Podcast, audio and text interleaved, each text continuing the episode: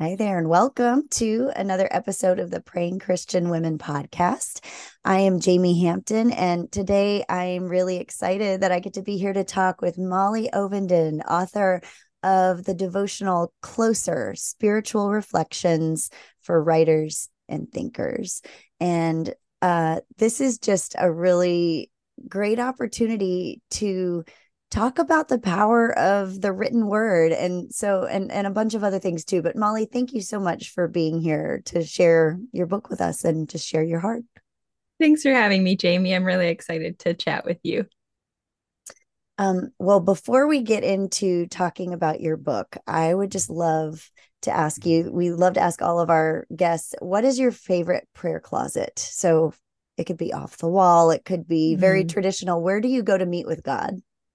Yeah. So I'm a runner and I live in northern Minnesota. So about a fifteen to twenty minute drive brings me to the shores of Lake Superior. Ooh. And I love the rhythm of the waves and I love the r- jarring rhythm of running. And so my favorite prayer closet is to be by the water where I feel like there's this wide open space that I can breathe and to either have that gentle rhythm or the jarring rhythm to help me be present and actually hear from God. That's my favorite place. That's great. I can tell you're a writer. I just, I can tell by the way you describe that. I, it's, it's wonderful, but I've never heard that of the the gentle rhythm, the jarring rhythm. Um, but I think that um, for me, I, I think I might be a little bit A D H D or something. Hmm. I just, I, my, my brain is just like chaos sometimes. And I feel like rhythms and kind of background things will sometimes help me to focus, or hmm. maybe it's um, just everybody. But I, I hear so many people talking about whether it's walking or running or, you know, just being in nature, that that kind of helps have this undercurrent of activity or of something that helps us focus more. But I like what you said about rhythm. I think that might be the key for me, is having yeah. rhythms and just kind of getting your mind into the, the zone. mm-hmm, definitely. Well, I, I would love to talk about your book. And so, so your book is called Closer. So could you talk about this? It's more than a journal. It's, it's devotions. It's all kinds of things. So could you just tell us a little bit about what, what this book is, how it came to be, and who it's for? Yeah. So it came about in kind of two thousand nine to twenty eleven was that sort of uh, stage when I was really writing it without realizing I was writing a book. So I graduated from university with a teaching degree in middle school and high school English class during the recession in the States, two thousand eight, two thousand nine recession. So I was looking for work, applying in my pajamas at home, hours on end. I had some interviews, and so many of the schools that I interviewed with wanted teachers with five years plus of experience. And because it was a recession and so many people were out of work, they were able to be really picky like that. So I couldn't find work. Simultaneously, I had been dating this cute English boy and was trying to figure out, am I going to move to England to marry him? And so I had just, you know, graduated college. I'm making massive life decisions. Everything feels uncertain. And so I just started kind of throwing up my thoughts out on the page and just processing these things. And it was really a, a way of just kind of getting my thoughts in order as I was journaling. Nothing specific, no formula for journaling or anything like that. But it was just stuff that I was experiencing and trying to process. And I began to share it with friends, my girlfriends in small group at church. And as I was sharing these things that I thought were just everyday, I'm trying to figure my life out. Like, I'm a young twenty something. What do I do? And these other women were saying, oh, wow, like that's really making me think. And like, oh, that's super encouraging that God's speaking to you through that, where I'm feeling like, ah, it's a, such a mess. And then as I'm having these conversations, then more and more, they were like, have you thought about writing a book? Have you thought about putting these, this would be so great as a devotional, da, da, da, da. And so I adjusted my journaling, kept stirring things around like that. And as I then decided to move to England to marry my now husband in um, April twenty eleven is when we got married, I went over on a tourist visa. So initially, so I couldn't work or study or volunteer legally. So everything was stripped away and I was left with writing and you can't art. Volunteer legally. I didn't know that. Yeah. Cause you could get something under the table, you oh, know? So I see. I see. Yeah. And so I probably could have, right. But it was so important to me to be able to be in the same country as my right. husband, as this man I loved. And so everything stripped away, the leftovers was this writing and art. So I, I did that feeling like, oh, that's all I have. And then across the span of like ten years of doing this work and writing and creating and allowing myself to realize that I had something to say as I'm sharing through the process, I revised this book multiple times, continued the conversations and realized, okay, December first, twenty twenty-one, I'm in a goal setting workshop. I have to get this book out. So that was really the catalyst point. I'd been coaching uh, writers for a while and teaching creative writing workshops too. I still feel like I teach teenagers. They just look like us. They're adults, teenagers in adult bodies. And they're asking questions about publishing books. They're asking questions about finishing projects, and there was no good reason for me to not get it out. So I made the decision to independently publish this book. And that's kind of the, the genesis of it. Is it was a messy process of me figuring my life out, sharing it with others in conversation and community, and then realizing, oh, it's not what's left over. It's actually what I have to offer. That's great. I just love that. I think those are the best kinds of books. The ones that are, they they come out of something else and, and they just kind of choose to be a book. Mm-hmm. That is great. Well, so what do you think about just journaling in general? Do you think, I mean, obviously you are a writer, but do you think everybody should journal? Do you think it's for some people, for others, there are other ways, or what are your thoughts?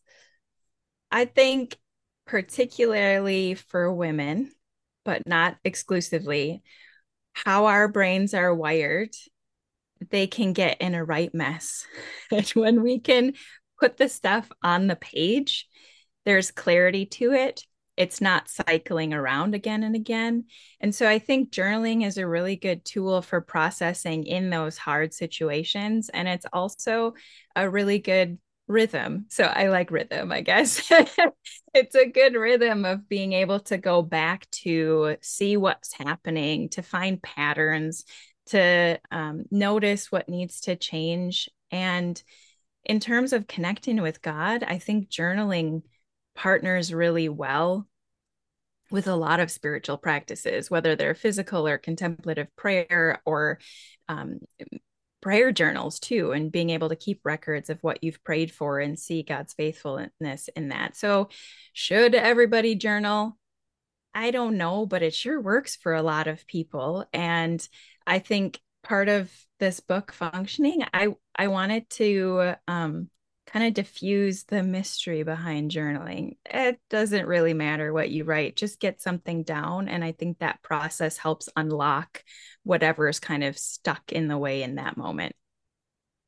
I agree. And I, I feel like the, I always think of the process of writing, um, not so much typing even, but writing for me, typing might do it too. But when I'm actually writing longhand, which I don't do nearly as much as I should, um, there's an untangling that happens. Like, I feel like yeah. as I'm writing, my thoughts go from like a pot of spaghetti to spaghetti on the wall and patterns that I can kind of look at. Oh, okay.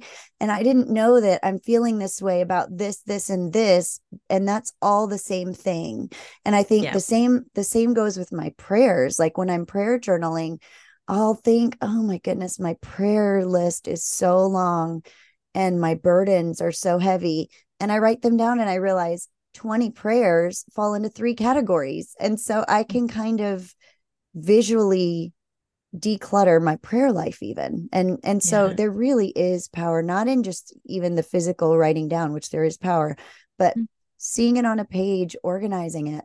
Um, and I know Alana, my co-host, taught me um, sticky note journaling. So like using sticky notes as a form of journaling for people that aren't into like having page after page. If you think more compartmentally, you can do it that way. And so I don't know, for you, do you have any, any um, suggestions for women that aren't the traditional novel type journal writer of yeah. how they can get their thoughts and words out there? If it's either not on paper or if it's on paper, but in a, in a different way, or ways to reflect without writing like a writer. Mm-hmm. I think that's a really important distinction too, Jamie, is yes, I am a writer.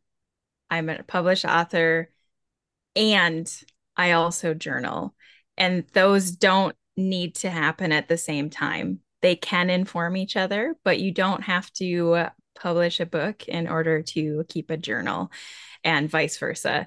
And so I think that how I've found journaling to be effective in my life is it's seasonal.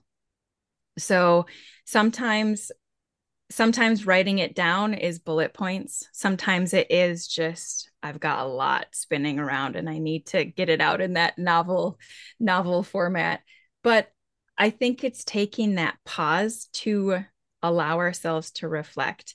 You know, God calls us to be still and know that he's God. And if we're just running races constantly and we're not pausing to just take a deep breath, there, there can be a, a, a problem. I think we, we have an ebb and flow in life that is very easy to just be in flow constant.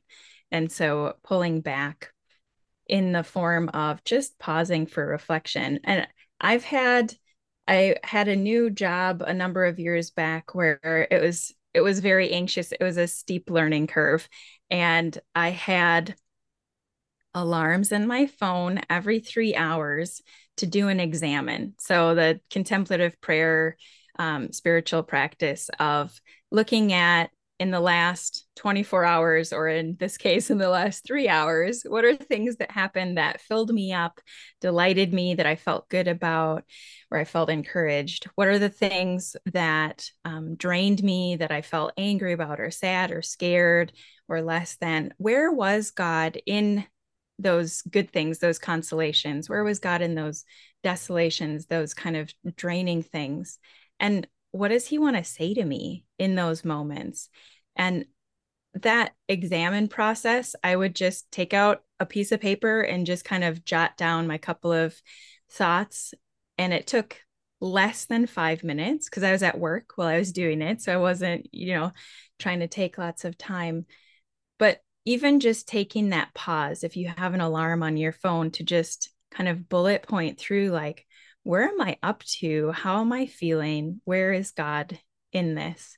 And I think I wanted to say another thing too, that I found was, was really helpful in a season that I was frustrated in my marriage. The first couple of years were tough. And I just felt like, I don't even know what to pray for. And I just feel mad and my husband's not changing. And so I decided that I'm going to write down all of my honest thoughts in prayer form, lift them up to God in this little, like small, small journal. I'm holding my hands up right now, so listeners can't see, but like a two by four kind of index card size journal, or like that Post-it note size journal, is really small. And I just wrote what I could. Please help him with blah, blah, blah. And I'll tell you what, that process of letting go on the page, even a line at a time or a page at a time, not only was I feeling freer, but I also was pulling back and noticing where God was at work in my husband's life. And that is just so beautiful. That is. And I mean, you just hit the nail on the head. I think so many times half the battle is stopping and being still.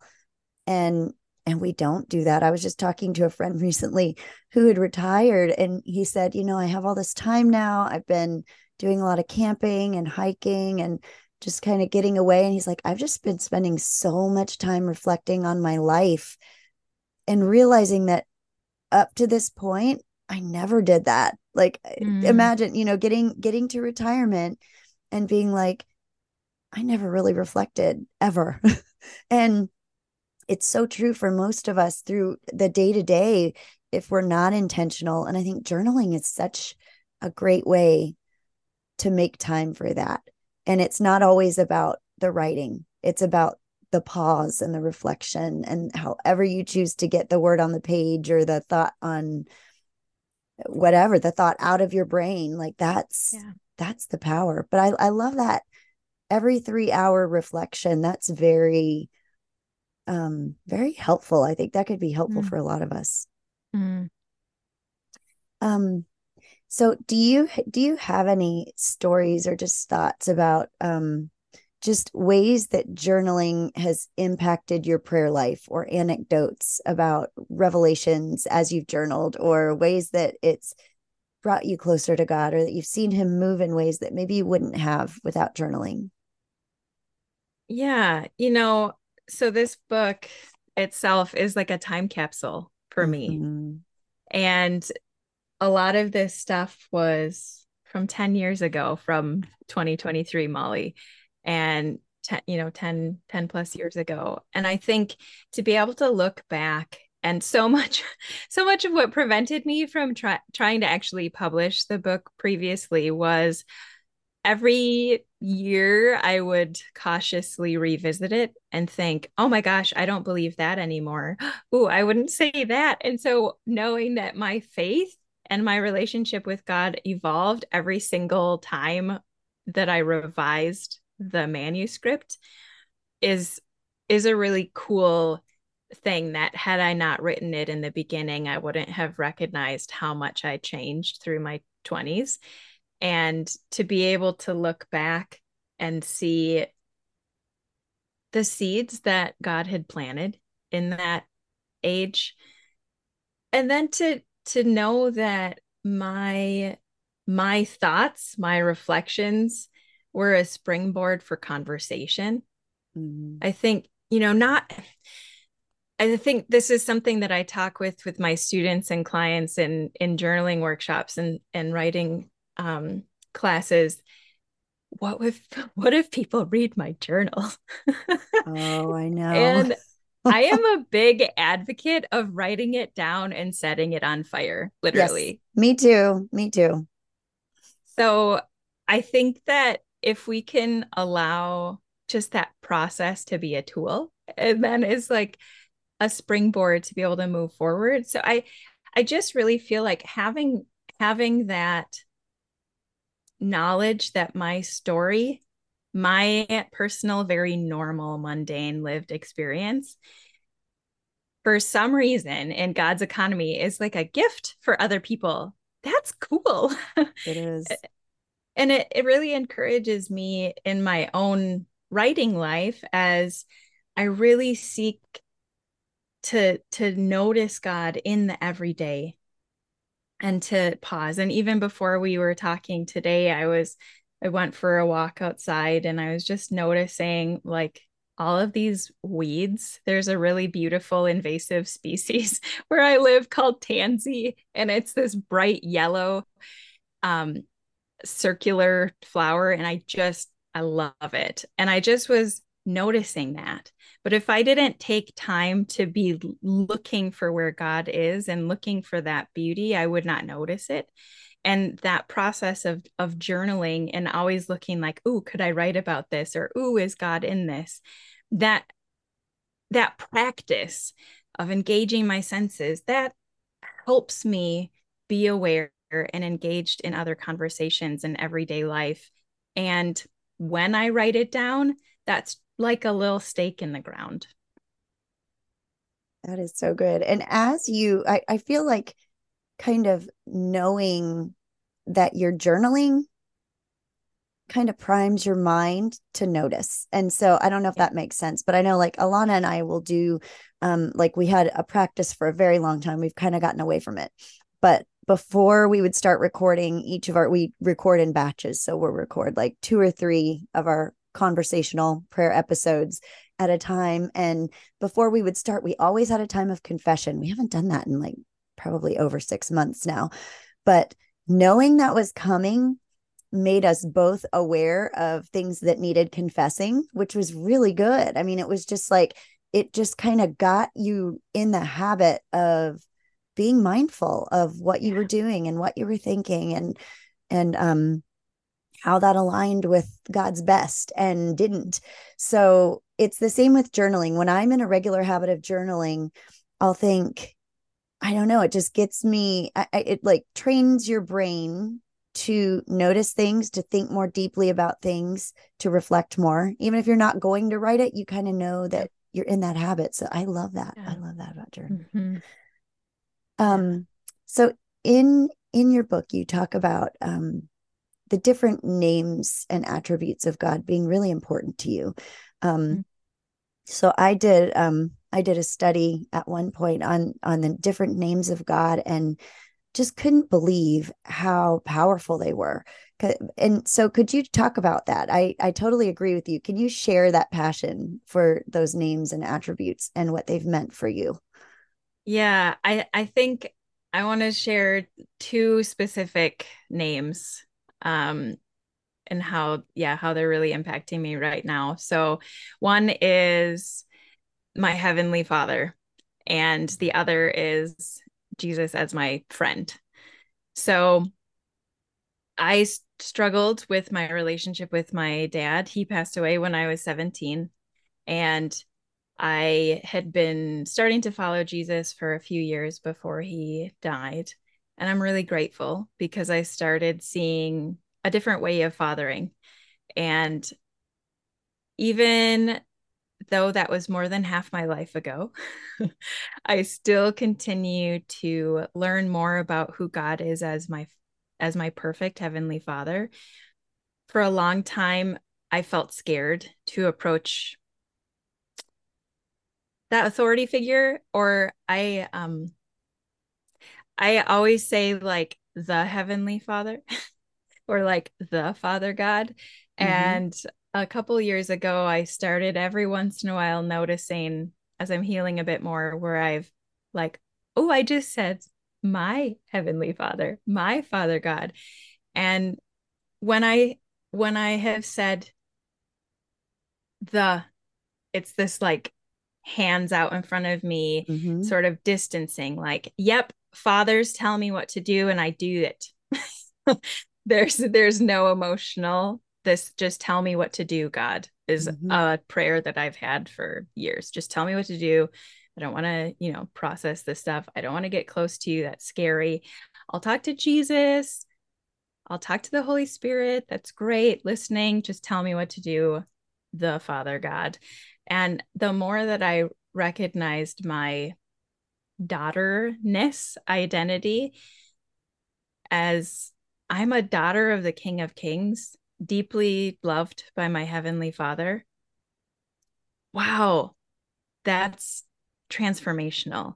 And there's been so much healing as I'm like kind of going back to being little five-year-old Molly who just, you know, loved running around and spinning in circles and playing in the water and, and all of that. But then also had just some scary things that I was always afraid of the dark and had nightmares and all of these things that happened. Um, you know, nothing especially bad, but just when we're young, we just make these meanings of things we don't understand. And there's that a darkness that can happen. And, and as I've been processing this, learning to see that my Heavenly Father loves me so much And there's literally nothing that I can do that will make him love me more or less is mind-blowing. And it's so safe, because I was so afraid as a kid, and even now as a grown-up sometimes, but as a kid, I was so afraid to make mistakes. and and my Heavenly Father is like not bothered about me being human. That's why he sent Jesus, his son. And so that that relationship is definitely growing and is healing more and more. And the more I share about it, the more it heals. And Jesus is my friend. I have this really amazing memory just from, gosh, a couple of years ago, maybe three years ago during the pandemic, where I was praying, and I just was praying with some other friends, and I just, I could not, I'm like clenching my fist right now. I could not get to the Father. I was so scared. And I had this image as we were praying of Jesus, my friend. God, and I feel really emotional talking about it right now. Jesus, my friend, came and sat down next to me and said, "I'll take you to my Father. Will you come with me?" Like, oh, God is pursuing me and pursuing you with such gentle, unending, patient affection and love that he, in this time of prayer, sent his son again to just sit next to me and just say, like, I get that you're scared and you don't have to be, but it's okay that you feel that way. And I'm with you. And whenever you're ready, you can come. And so like this kind of life season of my second half of thirties is really that, that approaching my Father with my friend to, to experience the presence of God. And it's, yeah, it's really powerful. And I love that until I'm dead, it's never over. I just keep growing closer to God. And, and I want to, yeah, I want to keep growing closer. Oh, that is so good, Molly. I love that. What a beautiful picture. And I just, I, I just feel really strongly somebody needs to hear all of that today. Probably all of us. I know I did, and I'm sure everyone does, but I just feel really strongly. That was just a really important message. And like what you said about God, I think that we all kind of feel either one or the other or both about like that we need to know that there's nothing that we could do to gain his disapproval, and there's nothing we can do to gain his approval. And I I see myself on both ends of that spectrum striving or being blocked. So on one end, it's, oh, I've done this, God. And I was just talking to someone today who was basically like, why on earth would God listen to me after what I did, after what I just said, after my attitude, after me never praying about anything else? Why would God listen to me? Um, and I think we've all been there. Like, like we've gained, we, we feel like we've gained God's disapproval through what we have or haven't done or have or haven't said. And on the other end of the spectrum, I think where I err the most is this idea that somehow I need to work to keep his approval. And it's, it's not as much of the, I need to, you know, oh, I've lost his approval. It's unconsciously, because consciously I know that there's nothing I can do, but unconsciously I'm, I'm constantly working overtime to prove something to someone. And, and yeah. Ultimately I think it's to earn God's approval. Like, I have to do this. And if I don't, then who will? And if I don't, then I'm not good enough. And those are, they're so damaging, and they're tools of the enemy. It's deception. Mm. It's the way that Satan works, is mm. to twist truth or flat out make us believe lies, or, or put them in front of us like a, like a veil of deception, like the way, a lens through which we see the world. And it's a fight, I think, to stay in, and, and not even just a fight to remember the truth, but to just even process, like, cause I, I, I strive against this thing of like, but why, why would he just love me just for me? Why?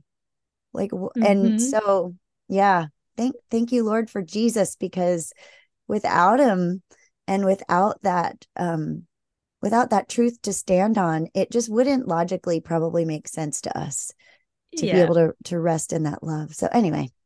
Yeah, yeah, I just, I'm laughing over here because I had about a year and a half season of telling God how stupid grace is because he always gets the short end of the stick. How is this a good idea? Yeah. Yeah. And it, it's just that, like, the the paradox of the gospel is it, it often doesn't make sense in human terms, but yeah. Well, reflecting on this whole book, you've got all of these really very interesting, like, stories, and each chapter, each devotional is just very, um, like you said, it's, it's like a journey. It's your own journey. So which was your, which one was your favorite to write or your favorite to reflect on, and why? Yeah. I really love the one on cleaning the toilet because I don't know anybody who likes cleaning the toilet. And I think this is how a lot of us feel about confession and coming to terms with our sin up close, and that yeah. we need a savior. And also the routineness. Oh my gosh, I'm just very annoyed with routine generally right now. Like, why can't the dishes stay clean? Why can't the bathroom stay clean? Why can't, uh, and it's, again, this rhythm, this is maybe a theme. So thanks for talking through this. This is your next book is, yeah. is going to have something to do with rhythm. I think so. And so cleaning the toilet, it's something that we have to do regularly. Confessing sin, we have to do it regularly because we get, we get messy and dirty, and that's not bad. That's not something there, there's nothing wrong with us. It's just a matter of living. And the other reason, w- alongside this very practicalness of it, but another reason I really liked it is for about ten years since I started writing it until December first, twenty twenty-one, when I realized that the name was Closer: Spiritual Reflections for Writers and Thinkers. It was called On the Pot, a thirty-day devotional. I love it.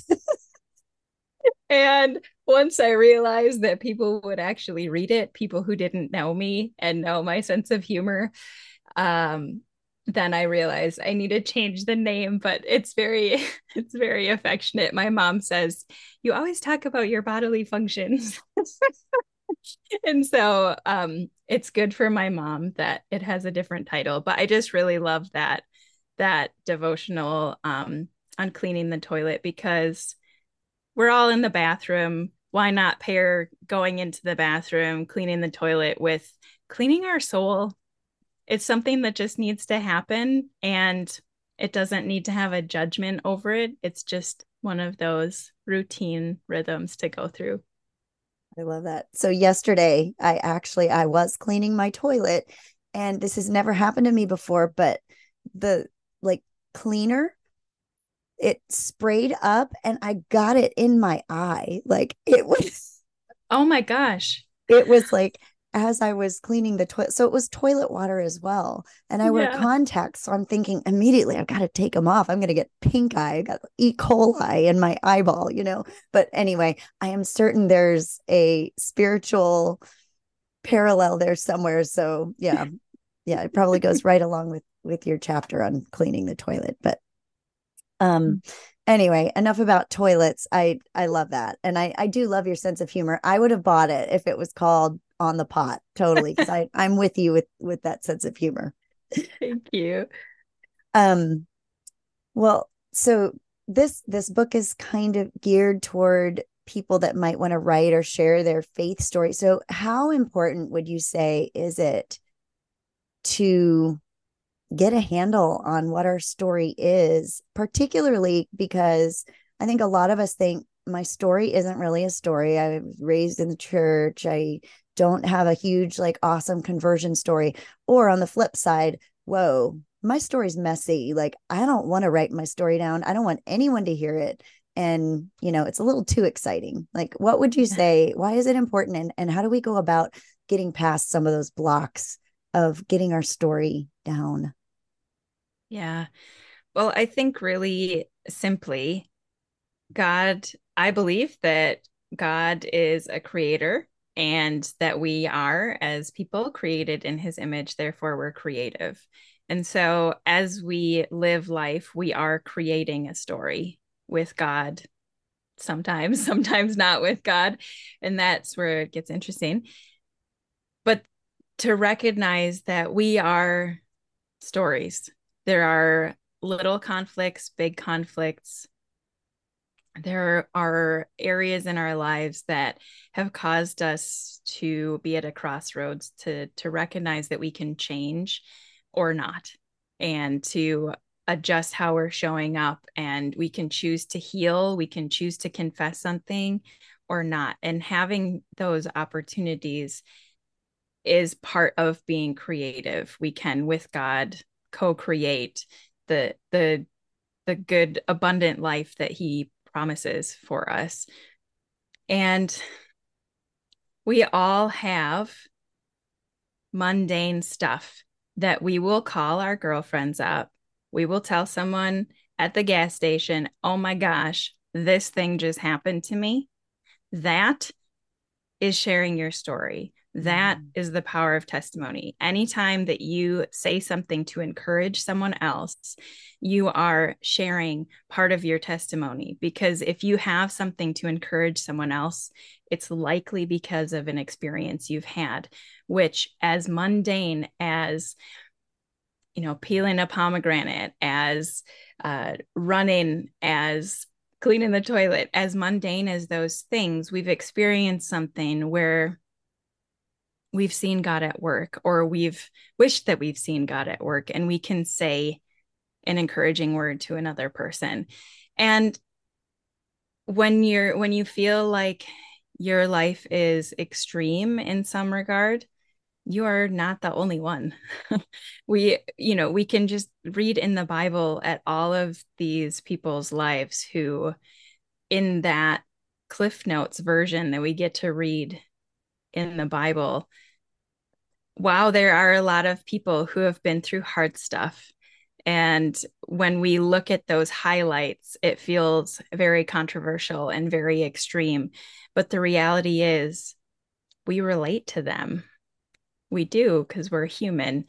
And so much of the journaling process, uh, you know, partnering with contemplative prayer or something, or praying with God in, in writing, or writing your story to share with other people, we have to process it first ourselves with God and in safe spaces.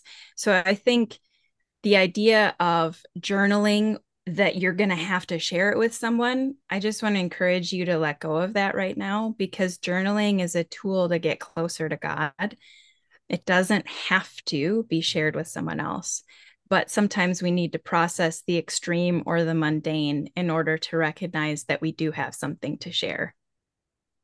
That's great. And and it goes back to your own story of this book, of just kind of writing a few things down and having people say, wow, like this, this impacted me. And, and you didn't even realize that just your reflections on everyday things could make such an impact. So, mm-hmm. yeah. And who and, knows? Oh, go ahead. I was just going to say, and that idea of the, the power of the conversation from journaling, um, you, like you said, you never know how it's going to impact people. And to celebrate the year of Closer being out in the world, the, the first birthday, I started a podcast to uh, record conversations, these with my friends today, and and to have these same kind of conversations that I was having with with friends a decade or so ago. And it's just that power of pausing and the rhythm of reflecting, that sometimes you write a little bit and sometimes you just kind of link arms through through the screen and recognize that you're not alone.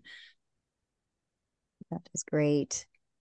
Well, where can our listeners find your book, Closer, Spiritual Refle- Reflections for Writers and Thinkers, and your podcast, and connect with you on social media and online? Yeah, definitely. So the best place is molly ovenden dot com. And there you can find information about my podcast. You can go to the online shop. If you want a signed copy of the book, that's where you can buy it. Otherwise, my books are available uh, most places online where you can buy them. And social media, I'm Molly Ovenden Creativity. So you can find me on, I'm live mostly on Facebook and Instagram, but I'm in a few other places occasionally too. All right. We will make sure everybody has that information, and we'll tag you when we post things. And yeah, that would be great to get in touch with you. Um, and I, I want to listen to your podcast. I haven't done that yet. So what is your podcast called? Oh, it's called Closer, the podcast. All right. That is so easy. You made it so easy for us. Closer, the podcast. Okay. I'm writing this down so I can add that to our notes. Well, Molly, thank you for being here with us. Um, and uh, what, how can we pray for you? I'm going to close us up in prayer, but um, how can we pray for you today? Thanks so much, Jamie. I would love just continued partnership in prayer for my regular prayers right now, which is, as my husband's from England and I live, we live in Minnesota, we long for a home of our own in Minnesota and in England. And as a creative, I would love that rhythm of regular, reliable income that comes from my creativity. So those are my prayer requests. Thank you. Okay. Well, let's pray. God, we just thank you so much for this time with Molly. Thank you for using her story, her heart, Um, her gift of writing to bless women and just to point people to you and to who you are. Um, I just thank you for all of the different attributes and names you possess, Lord, that you're not just one. You're not just one thing that we can put our finger on. You are so much. You're so multifaceted. And even in a lifetime of incremental knowing, we'll never know even a little piece of, of who you are, probably until eternity. But thank you for giving us the privilege of getting to know you in, in the capacity that our human minds can comprehend. Thank you for your patience with us, just in Molly's um, talking about her relationship with you and her prayer life and the relationship of Jesus, the friend, and God, the loving Father. Um, thank you that you relate to us in ways that we can understand and grow in. Thank you for your patience with us, your grace with us. And we just continue to pray, God, that you would help us to see you even more clearly for who you are, that you would remove any external false understandings of who you are that we might try to attach or Um, anthropomorphize and um, make you more like our own image. Um, help us to see you in your image, who you are, and help us to become more like your son, Jesus, um, in the process. Lord, I just lift up Molly and her husband. We just pray that you would give them the desires of their hearts, um, just to, to have homes in England and in the U S and, and to be able to have those needs met. Lord, I just, um, we just pray that you would protect their marriage, that you would help them to draw closer to you and closer to each other in the process. Lord, we just pray that you would open doors for Molly through her podcast, through her writing, through her coaching, that you would just allow her to be able to be self-sustaining, that, that this would be something that she could do vocationally as well as ministry. And that you would bless that, God, in abundance, that you would get the word out about all of the things that she's doing, um, that you'd open doors for more women than she could ever imagine to, um, to meet you through Molly's work. And we just continue to pray for vision for her, for next steps, for you to order her thoughts and her steps so that she's shedding the things that need to be shed and doubling down on the things that you have set in front of her as, as things that only she can do, and, and that you would be glorified in the process. In Jesus' name, amen.